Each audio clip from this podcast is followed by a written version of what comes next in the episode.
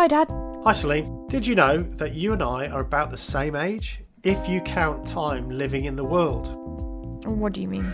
Well, as you know, I left a high control religious group around the time you were born.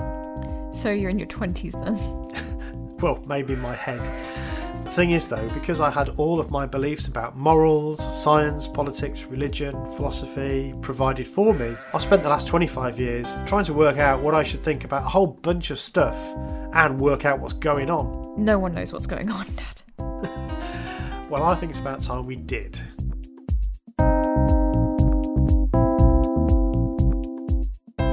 What Should I Think About is a podcast that sets off on a lofty goal to make sense of the complicated, contradictory, confusing but wonderful thing we call the world. Hello, and welcome to the What Should I Think About podcast. I'm Celine. And I'm Stephen. So, Celine, remember, remember the 5th of November. So mm-hmm. today we're, we've got a bit of a bonus episode. We're releasing it on the 5th of November. In the UK, we've got this oh, kind of a, is it a celebration? It's a, it's a remembering of something that happened way back in our history. Um, so the 5th of November is, is a little thing that generally the UK know about, but pretty much nobody else knows about. Um, and It's we fireworks night, as far as we're night, yeah. concerned. um, and it commemorates the attempt by uh, well a, a plot of a number of people, but the, the guy that is uh, known for is actually called Guy Guy Fawkes. Um, and his cohorts tried to blow up the Houses of Parliament. So, um, if you're not a UK listener, then um, think of Big Ben. You know the picture of Big Ben and the building that's attached to it. That's the Houses of Parliament. And uh, Guy Fawkes and some others tried to blow it up in 1605. So he was caught. Um, he was well. Actually, strangely, what happened is they tried to hang him.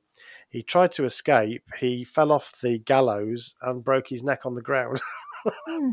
which is kind of tragically uh, hilarious. But um, yeah, so he he didn't. Uh, that he they foiled the plot. He didn't get to. They didn't get to blow up the Houses of Parliament, um, and uh, we are supposed to celebrate this every year by uh, ba- basically creating an effigy of Guy Fawkes um, and burning the effigy on a bonfire Mhm. and having fireworks um, to celebrate the fact that uh, he failed in his plot to blow up the Houses of Parliament.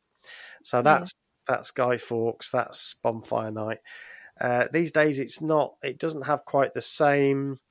Uh, well, y you, we've talked about this already, and, and you said you kind of don't know much about it, and that's Well, no, I don't know much about really. the history as much. Like, I just know that general story, but I don't Yeah. know loads about it. I know that Mm. obviously Guy Fawkes tried to do that and failed, and now we get uh, basically like a football on a stick to represent Guy Fawkes um, Yeah. on a bonfire and fireworks. Um, but fireworks night is great. I like it. yeah. Despite- People like the fireworks. yeah, it's great. I love the fireworks. And that's that's more what it is now. I mean, when I was growing up, it was a bit more gruesome because actually, you would. Um, we never did it. Um, this was one of those borderline things for Jehovah's Witnesses, uh, because as a Jehovah's Witness, um, we couldn't do any of the normal holidays. Mm. But I think because Bonfire Night and Guy Fawkes is is such a niche thing for the UK, um, and obviously JW's comes from America. I don't think anybody kind of, kind of gave it much thought really. So I think you know you kind of could get away with it if you wanted to. We had fireworks sometimes in the garden. I remember my dad getting some fireworks and rockets and some um, what were those Catherine Catherine wheels and sprinklers. That's right, yeah. Um, so we did we did do the bonfire, um, or at least the uh, a bit of the the, the fireworks. Um, and yeah, you might attend a, a big bonfire and so on. Um, but you know, actually, some people kind of went to town on it. So young lads would normally young lads they'd make a guy. Mm. So they'd like make a, a an, this effigy out of uh, maybe a football head and uh, some pillars or something, and they'd actually make a, a, a guy, and they'd they'd wheel him around in a pushchair or a pram, and they'd knock on your door and say, "Eh, "Penny for the guy, penny for the guy." So this was a bit like trick or treating. You'd knock on the door, and and somebody might give them a bit of money for the the effigy that they just made, and then you'd take the effigy down to the local park, stick him on the bonfire. And set light to him. yeah, we never did that. so we never did that either. Uh, we did the firework bit, but we didn't do the burning of the effigy. Uh, but yeah, it's when you think about it, it's pretty gruesome. So I don't think these days it's probably not quite politically correct um, to you know celebrate the burning of a Catholic on a bonfire, because um, mm. obviously this is steeped in religious um, problems and so on. But um, but yeah, that's that was a big thing when I was growing up. It's not so big a thing now. We do have fireworks. If it's a during the week, normally there's a big firework thing at the weekend, so we don't even necessarily do it on the day. Some, um, it's, it's, it's, still on the day. Sometimes, sometimes. it's just it's just mm. Peterborough is quite small, isn't it? so that yeah, because I well, the ones I went to they've been on the day, but that doesn't matter. Mm. Um, anyway, that was uh, that was bonfire night, and uh, yeah, it was kind of it's kind of cool. Obviously, the pets don't like it very much because there's lots of fireworks and banging. Mm. Um, so think of New Year's Eve sort of thing, but perhaps a bit worse. Um, so yeah, that was that was bonfire night. We can talk a bit more about the history. Uh, but the other thing that I just noticed flick up onto Netflix uh, early this week was V for Vendetta, which is a film going back to the early 2000s, 2005, 6. Um, and so I thought, oh, we'll watch that. And so I watched it. And I thought, oh, yeah, do you know what? We could do a, a bit of a special podcast about that. And obviously because it draws on the story of Bonfire Night. Mm-hmm. Um, but a lot of people will have watched for Vendetta. Um, it's not, you know, obviously it's a bit more of a worldwide appeal. So uh, we've both watched it, and we thought we'd do a little review of it, and then maybe also talk about both some of the themes in V for Vendetta because actually it's kind of really relevant, um, and also maybe delve back a bit into the history of um, of the event itself mm-hmm. or the, the inspiration of the event. Yeah. Right. So I've set it up now. Um, tell me what you thought about the film. I think it was very early 2000s. It had that very specific flavour, which I think if you don't know what that means, then I don't know what to say. you just have to know. Um, but it felt like early 2000s, like mm. that kind of vibe. Um, it was uh, certain elements I think were a bit questionable, but I don't know if you want to skip around or if you want to like do a plot summary first or something. It might be useful to do a bit of a plot summary. I mean, it's it's quite a complicated plot in some respects, um, but yeah. So it's it's broadly it starts off with we get to see the uh, actually we get to see Guy Fawkes get hung, um, which, um, as I've already said, isn't actually how it happened because they never got to ha- hang him properly. He fell off the gallows and mm. broke his neck. They then drawed and quartered him afterwards. Yeah, um, that's but, what you do for treason yeah, specifically. Right, exactly.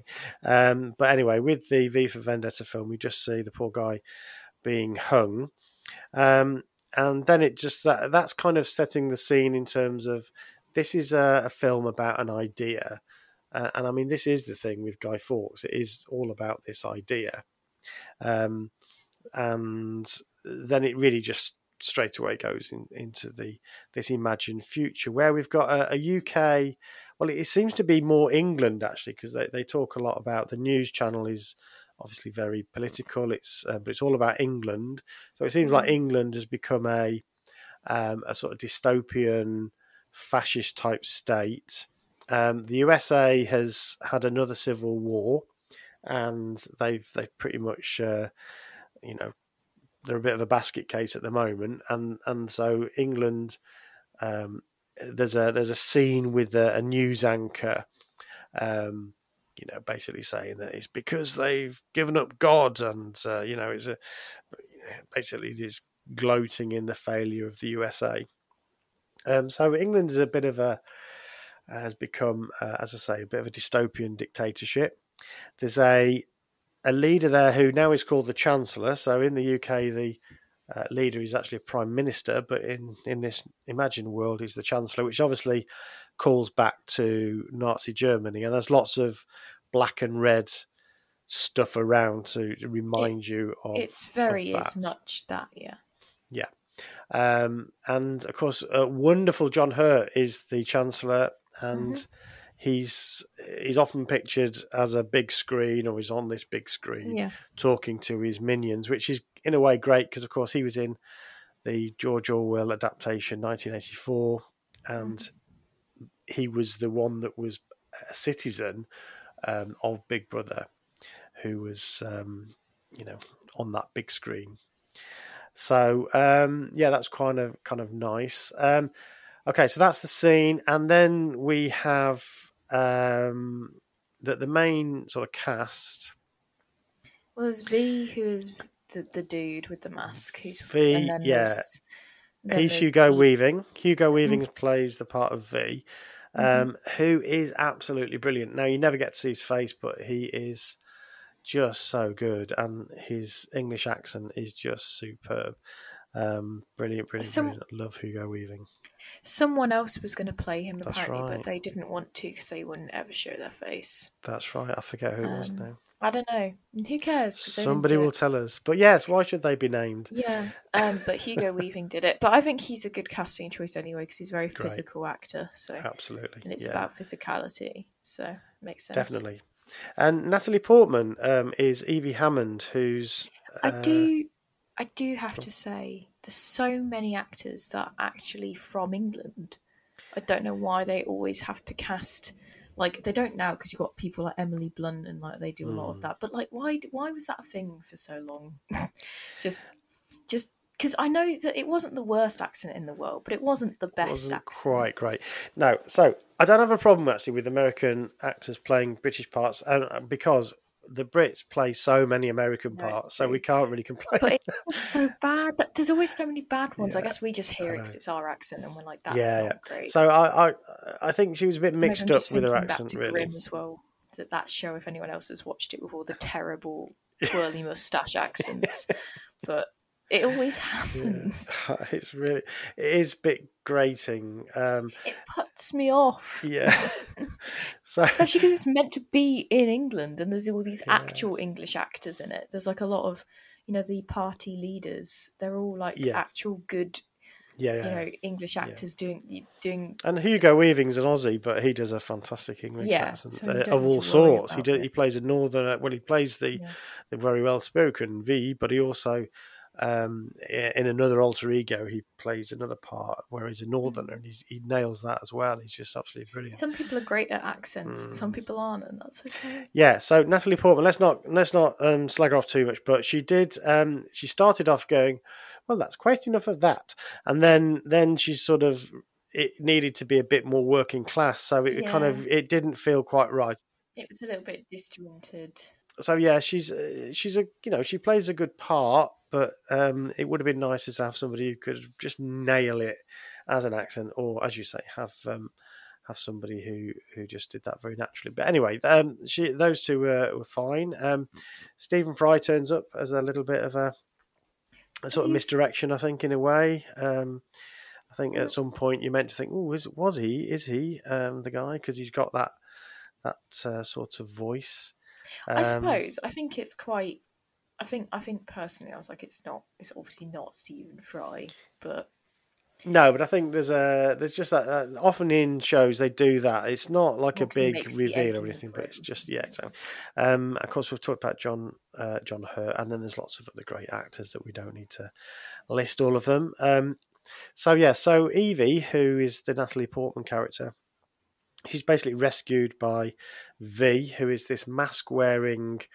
Uh, well, let's call him a vigilante to start with, but essentially he's a terrorist um, who um, rescues her, but then blows up the old Bailey, which is actually the courts.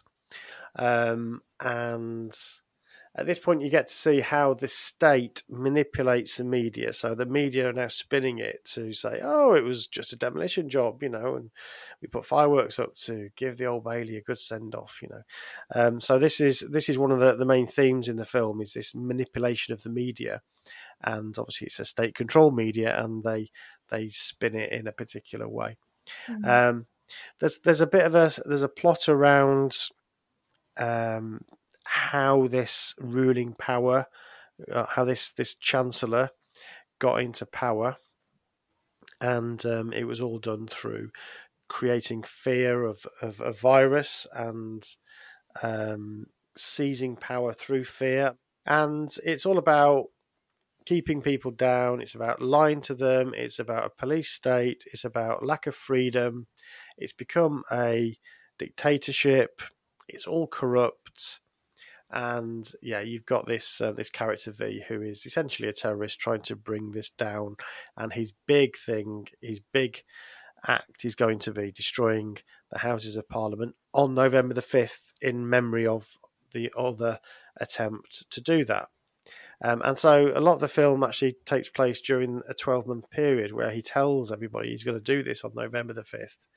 Um, and so the, the, the film is often around trying to find Yeah, him does- before that happens. He so does the first explosion on the first November the fifth, That's and then he says a year later that he will do the That's right. Houses of Parliament. Yeah.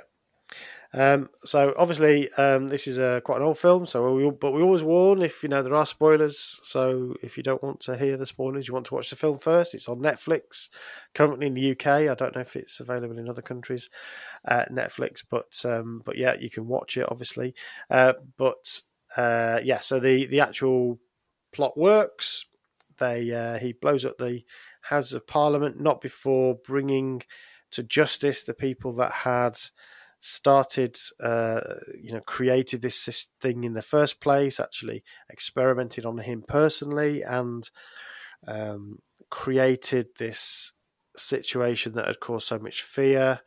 Um, actually poisoned or created a virus that killed a lot of their own people to generate this fear, um, allowing them to blame minorities and so you know Muslims and gay people and so on. So there's a lot of the the normal um, way of blaming people that you know it's easy to blame, um, and so that the justice comes to those guys, and the Houses of Parliaments gets blown up, and that's kind of you know, it's a new start. Do you think he was really doing it for the greater good, or do you think he was doing it for himself? Because everyone that he killed Hmm. had a re- had a hand in his own sad story. Yeah, so that's a good question. So is he? I suppose you know it does deal with this question about um, freedom fighter versus terrorist and what sort of motivations they have. Yeah, so I think the film, in some respects, tries to get you to sympathise with him. Um, it creates a very dystopian world, and you think, well, you know, that's that's a terrible uh, state that the country's in. You know, we want we don't want that to uh, uh, to survive. We want we want something to happen to change that. But yeah, on the other hand, you're right. Is he really? Is it? Is that his real motivation, or is that a justification? Yeah, he's killing the people that hurt him and that experimented on him. Um, obviously, it's terrible what they did, but yeah, is it really to um, to save everybody? Good question. What do you think? Mm. I would imagine, much as the question that I ask all the time to cult leaders, are they the first to join their own cult? He probably Mm. believes he's doing it for um, greater good, but Mm. I imagine that um, his ultimate fuel is personal revenge. Mm. Yeah, and he gives There's some this- clues there, doesn't yeah. he? There's talks a yeah, little well, bit about that. yeah, because he cho- chooses to go to his own death, doesn't he? And I think if it wasn't about him, he wouldn't have to die. Do you know what I mean? Mm. Yeah, and he falls in love with Evey. Um, he tells her that he's fallen in love Which with I've her at the to- end. Ask about, like, what do you think about the weird love subplot? I've asked it in a in a leading way to suggest what I think of it. Well, I, I think what it's trying to say, I think uh, personally, I think that's supporting your, um, uh, if not argument, um, your suggestion that it he he has been powered by revenge and hatred, um, and what Evey does is she surprises him with the fact that he he's actually fallen in love with her, and he, he says that he didn't think that was possible by the end. So I think um, I think that love is to- real. I guess so, but why is he in love with her? Like, if if love, what I know of love, I don't think that that that doesn't look like love to me. the way that their relationship is. Um, well, I guess yeah. Uh, it, there's lots of types of love, I suppose, and whether it's a pure love or um, you know whether you would describe it as a healthy relationship, I don't think you would, because No. uh, we can come to a, a, couple of scenes that relate to that. But I still think in his mind, um, mm-hmm. he's he's fallen for her. Or at least it's it's given him um, a new focus, a new thing to think about, and it's it's made him in some respects regret the the life course that he's taken. Mm-hmm. I think that's what it's trying to say to you, and I think it also, but there's also a a drawing on things that we're aware of. So the film is full of references to other stories and other films. So obviously there's the references to the historical uh, event of the gunpowder plot, but there's also it, it, you know there's Phantom of the Opera in there. Um, he talks about uh, that well his favourite film uh, that he watches with Evey, the Count of Monte Cristo. As I say, he's drawing on the Phantom of the Opera. Um, so I think that's part of it. I think in the Phantom of the Opera, she falls in love with the the, the guy, doesn't she, in the mask, or at least there's a love element to it. Um, so I think that's part of why that happens. Uh, but w- what's your problem with the, the love element there? Then tell me why you, you have a problem with that. Um, because he uh, basically like brainwashes her, um, yeah, and then claims to be in love with her, and she kind of claims to love him too. And yeah. I have that is sketch to me, and um, the way that the film frames it, it is kind of like we're supposed to be okay with what he did to her. It feels mm. like, mm. and I don't think we should be okay with what he did to her because what he did to her was abuse. Yeah, and as you've alluded to, there's a there's a real cult-like quality to that, isn't there? It's a it's it's a coercive the, kind of situation, was, isn't it? Was the bit when she knows what he's done and she's crying mm. and breaking down, and he tells her mm. why it's fine. Yeah, that was the most cool bit to me. Mm. And and one of the thing one of the themes throughout the film is this theme of uh, fear. Uh, so the idea is that the world or the UK, the, the world that we are seeing through the through the film is is a world that's been created through fear. And this we know politicians do this, that they create, or at least unscrupulous politicians do it. They create a uh, a reason to fear a certain group or a certain thing, and then they offer themselves as being the uh, the way to overcome that or to get rid of that thing that they're scared of. Um, so, you know, of course, not all politicians do this. This is this is a a dictator's chart. This is how they do it. They create these um, scary people, these scary situations, and then say, "Vote for me, and I'll make sure I protect you against mm. it." So that's kind of what the the accusation is in the film. But then, when you think about what he's done with Evey, um, actually, what's the difference? You know, he's totally lied to her. He's created a situation where she believes something that's completely not true. Yes, he even tortures her physically and mentally. Um, when she's then in a weakened state, he then, yeah, he then tells her um, believe in me. You know, this is I'm I'm the one who's going to help you. So yeah, I think there's a yeah. good argument for him being a manipulative, narcissistic cult leader. Yeah, and he also, um, yeah, he's like, he does let her go, but it's like, I don't know, he's so uh, believes that he's done the right thing because he's like, oh, I hmm. thought I should stop, but I wouldn't because that would be taking something from you. Also, the thing that I thought uh, I didn't like was the way that he. The reason I think he is being cultish and horrible and toxic and abusive is when he says he lists all the things that did happen, like her father was killed, her mother was killed, her brother was killed. Mm. He lists all these true hmm. facts, mm. and then he said, "And they tortured you." And I was like, "No, you tortured her, mm. just because you hmm. did it in the guise of them, or hmm. like because if they caught her, they would do that, but they haven't. He's done that." Mm. but he listed it in with the things that were true. That's interesting. Didn't and notice I didn't like that. that. Mm, yeah, yeah, yeah. That's interesting. And I suppose the other thing is get getting her to essentially be the um, the the terrorist in the end. So you know, mm-hmm. the gift to her isn't anything nice. It's that she gets to uh, to actually she do has it. to, yeah, set this thing off in motion, Mm. and I don't see why. That again, like she wouldn't have done that if he hadn't um, brainwashed her. Yeah, yeah. regardless of if we think that it's like a good thing to do or not Mm. um if it's you know if she's kind of been brainwashed it feels you know his plans all stretch out like years apart and you're like how orchestrated is this like why did he pick her Mm. do you know what i mean like why was he there that night saving her do you know what i mean and it's like yeah. oh because her story fits really well with someone that he could manipulate you know Mm.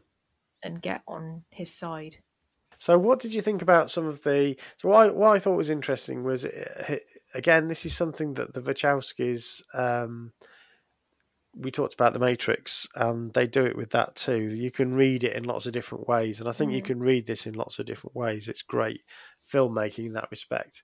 Um, so, what do you think about some of the, the the themes and issues that come through? That if you were watching it, well, as we're watching it now, I can imagine different people di- with different political views and different Weltanschauungs um, might have a very different take on it. So we have we've got a virus, we've got a pandemic, we've got um, uh, cutting down freedoms, and the fact that a big theme of this is freedom.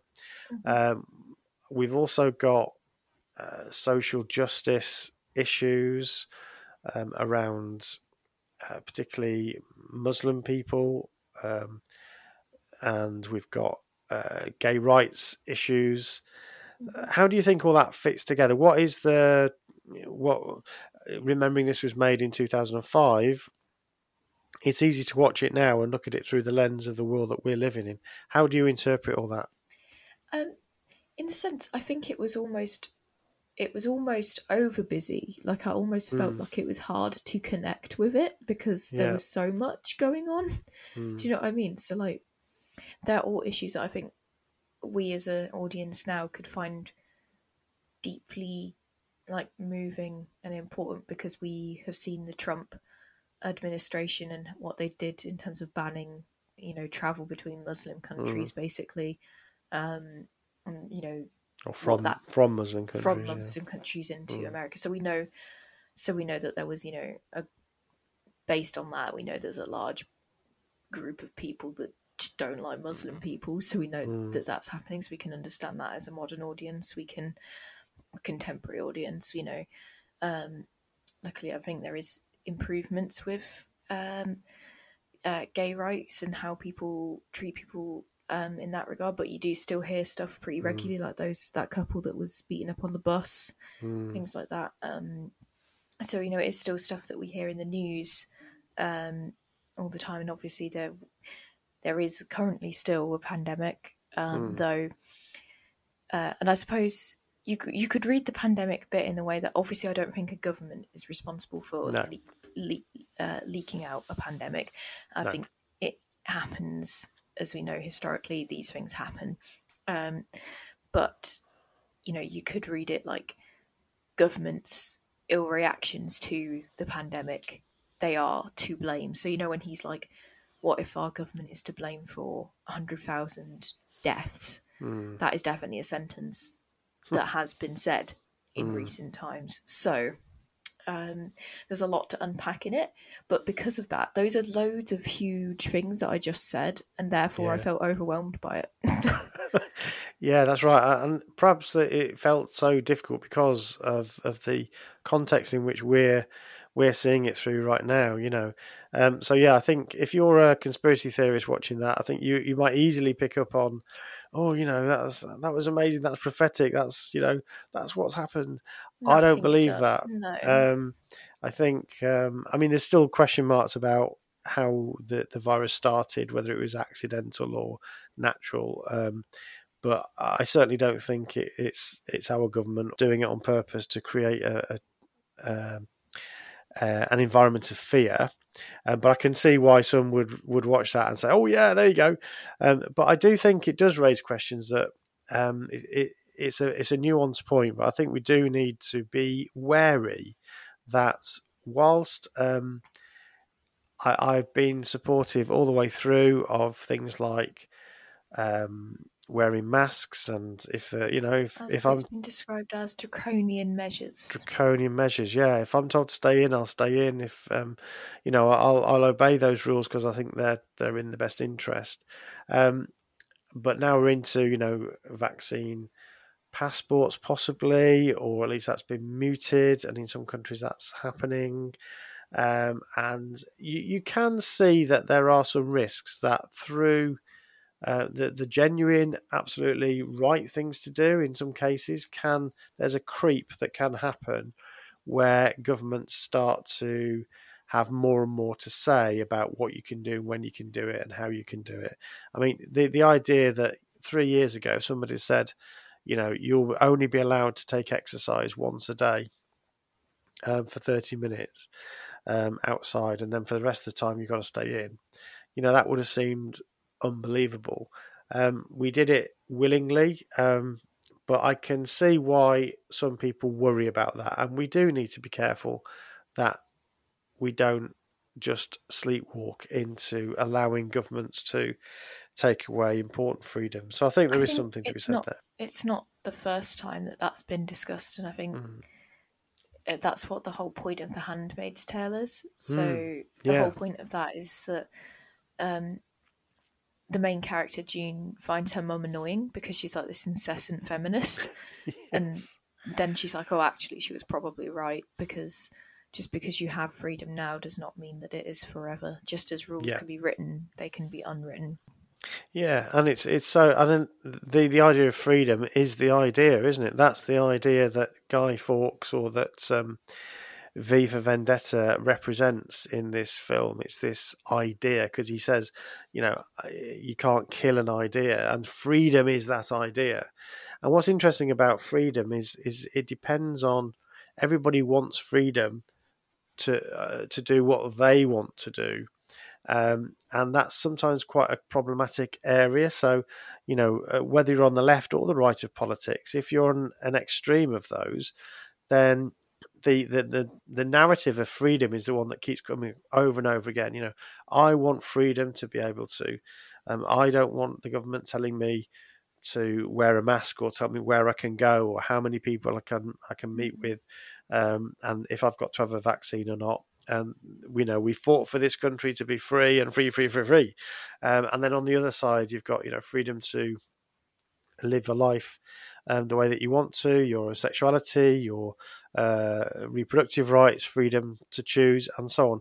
So they're both freedom, uh, and the the thing is, is is perhaps one side doesn't want the other side to have that freedom, and sometimes those freedoms clash, of course. So it's not it's not a very easy freedom is a very simple message, and of course, it is a very, very powerful one.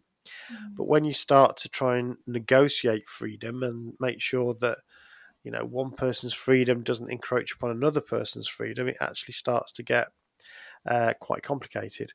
So I think that's quite that it raises that that question. The film raises those questions um, a bit, I think, as well. But the the way that we interpret that film I think will be dependent upon the way that we think about the world, our existing worldview, and then we'll we'll interpret the, the the speeches about freedom in that particular way, which I think is quite interesting.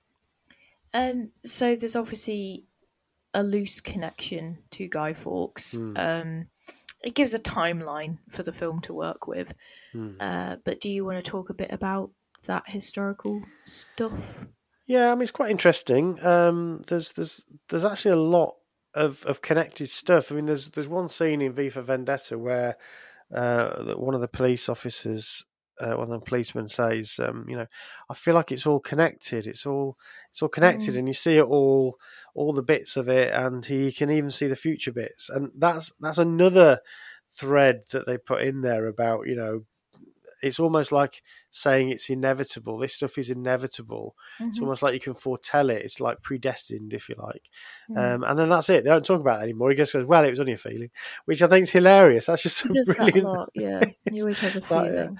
Um, so, but yeah, oh no, is- that's that's why because he says in his meeting with the big man John Hurt, Mm, he has a feeling, and then you go to his office and he describes what the feeling That's was. Because right. obviously, he couldn't tell John Hurt that. That's right. Yeah, but it's like, um, yeah, they, they suddenly raise all these questions of, you know, are these things inevitable? Is it predestined? And actually, these are themes that are in the Matrix trilogy as well.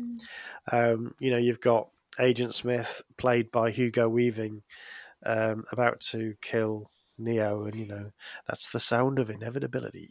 The Um, best that- filmmakers make the same film again and again and That's again, right, just same in slightly different ways. Yeah, That's Uh, something that um, I heard in my film class when we were doing about Bergman. All of his films are about the same thing, really. Very true. Um, yeah. So, um, so there's almost a, a message there around, you know, this thing com- comes around. These things keep happening over and over again.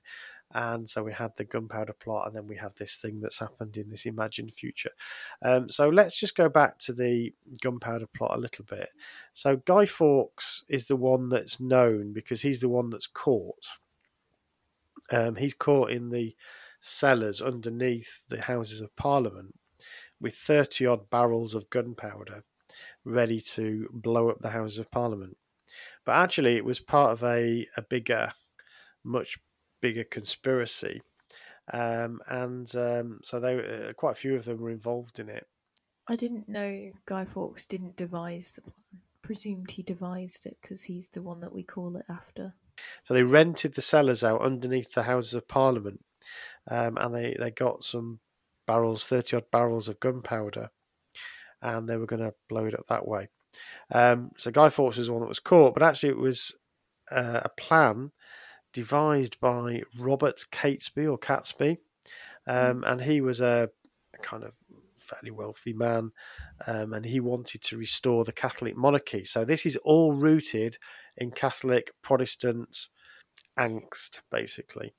Is Um, this is this during um, Elizabeth then? Because I remember she was, but it started before her. So we need to go back to yes, Henry VIII, who um, broke away from the Catholic Church, and um, uh, over the period of the Tudors, so um, Henry VIII, um, his daughter um, Elizabeth I, Elizabeth I hands over. She doesn't have any heirs, so she hands over to James I from an English perspective.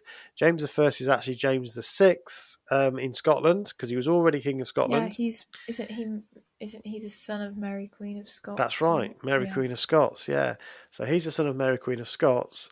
Um, he then takes the throne of England as well, and actually he's the first one to really think about Great Britain. So he's the one who thought about unification, although it never really happened under his watch. He was the first one to uh, think about that. I mean, obviously because he was king of both nations and Ireland too, um, and so he um, he's now on the throne, but he's a Protestant. Although Mary Queen of Scots, his mother was a Catholic, he's a Protestant. He actually Because wasn't um, he raised separate from her? correct, Because she was put, she she was taken away for treason. That's right. He, um, he didn't know he's her at raised separate Really. from her, and Yeah. she really cares about him, but he thinks that she's evil because I mean he was raised to believe that. So That's right. Yeah. So he's he's staunchly Protestant, and um, and at this time there's there's quite a lot of uh, obviously the Catholic um, population are, are want a Catholic king on the throne. That's but actually they they at first they think King James first is going to be okay because you know he did have a Catholic mother and he, he actually seemed to be a bit of a a moderate and I think you know the, the the general opinion from historians is you know he was ready to uh, try and create a bit of um, you know uh, smooth over some of these issues. But there was a number of plots actually against him. Um, and he also got shipwrecked and he believed that that was down to a witch. So we'll talk about witches in a minute. Um, so yeah he was he was a bit paranoid in the end. He'd done a lot of reading. He was quite well read. Um, and I think he had quite, you know, some quite interesting ideas about what was going on in the world. Um, but yeah, there, there was a big fear of Catholics within the, the country, and that, that actually he was going to be assassinated. And of course, the gunpowder plot is is a direct evidence that that's pretty true. You know, they wanted to get rid of King James. So King James was about to be in the Houses of Parliament for the opening of uh, of, of, Parliament. Uh, we still do that. Um, tends not to be this time of year, but that was what was happening then. So the king would have been there with his family, and the idea was to kill him as well as as the Houses of Parliament. And they they already had a, a person that they were going to put on the throne. I think it was one of his daughters, Elizabeth, another Elizabeth, and they um, they they were going to obviously make her into a Catholic, and um, she would have been the Catholic Queen of England. So that was the plot. Didn't happen. Um, they all get uh, they get found and um, yeah, treason and all that. Um, King James is an interesting character though because he um, is one of the first ones to get really big into witch hunting. Mm. one he, he had he was shipwrecked. Yeah, he was shipwrecked, and he thought that uh, the the theory was that the shipwreck happened because a witch had um, oh, what was it? Drowned a cat. it was very strange. Um, tied a flame to a cat, I think, and drowned. Oh my goodness, I can't remember. Anyway, um, yeah, it was it was all pretty unfortunate. It was it was quite. Um, he, he was responsible for for a number of women being killed, but he also and there's a there's a city a town. Um, the first town to be established in the United States was called Jamestown. Ah. Um, so Jamestown was the first settlement, essentially, that the British created in the hmm. Americas, which is something not many people know.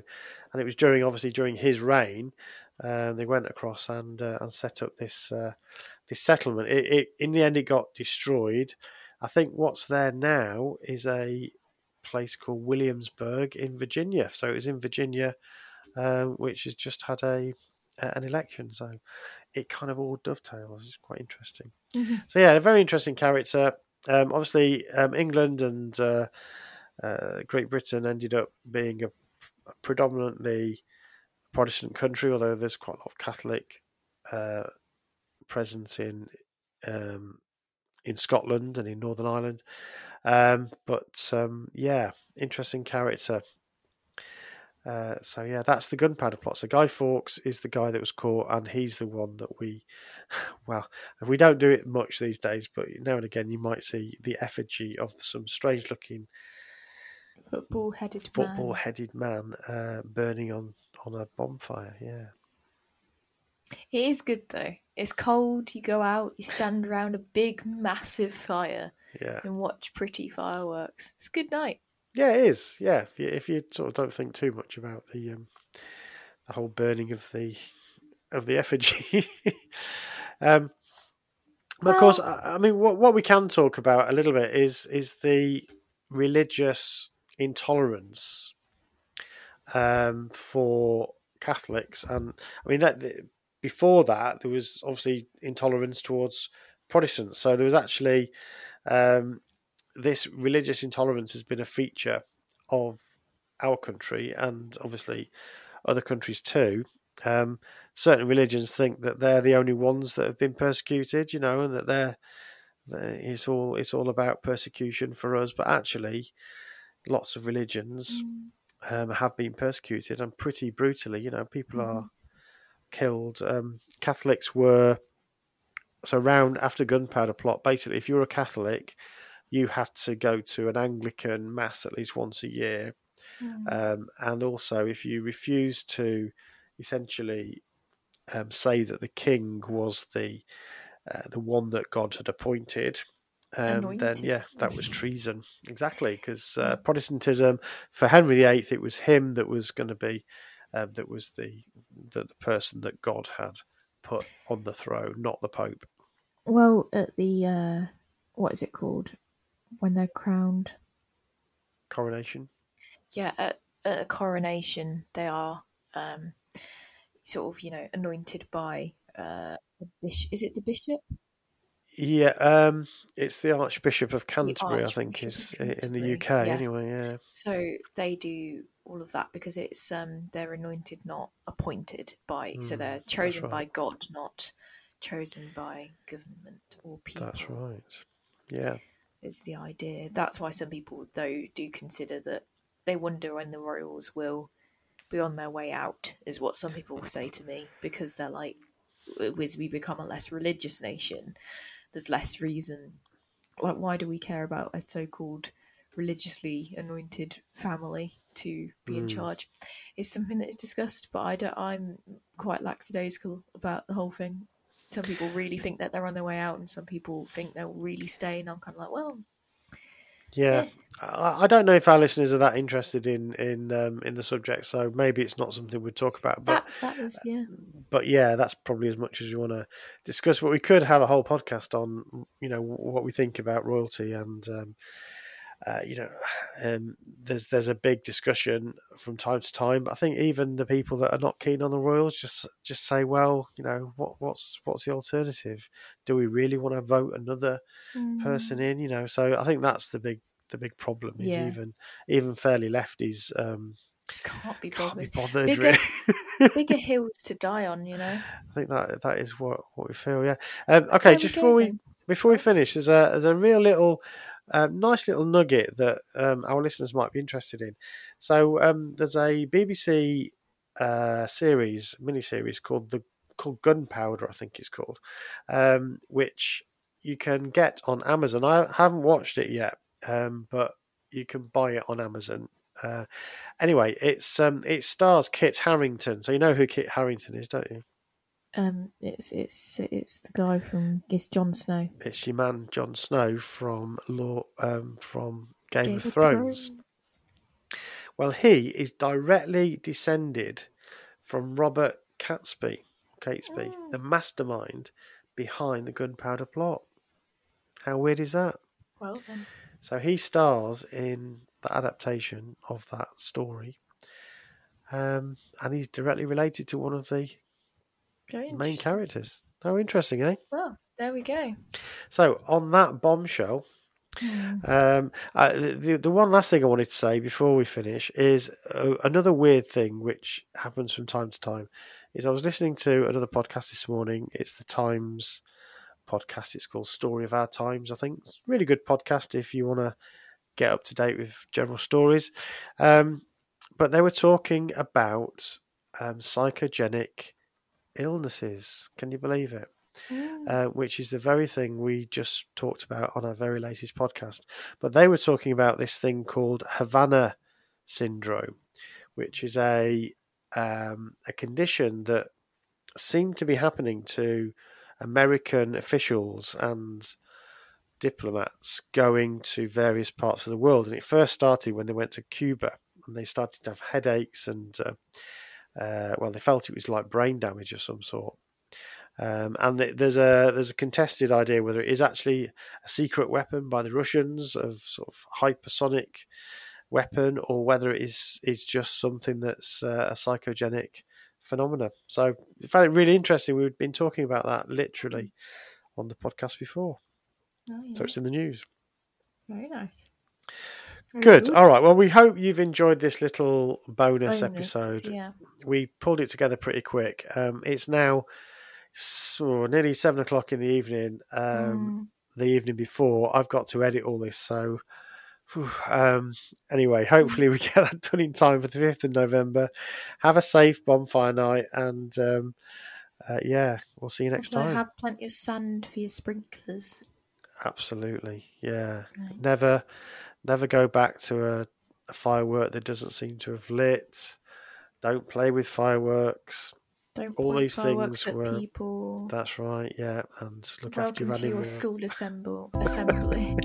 Right. Yes. Right. Thank Thanks, you very much, everybody. Bye. Goodbye. Bye. Bye.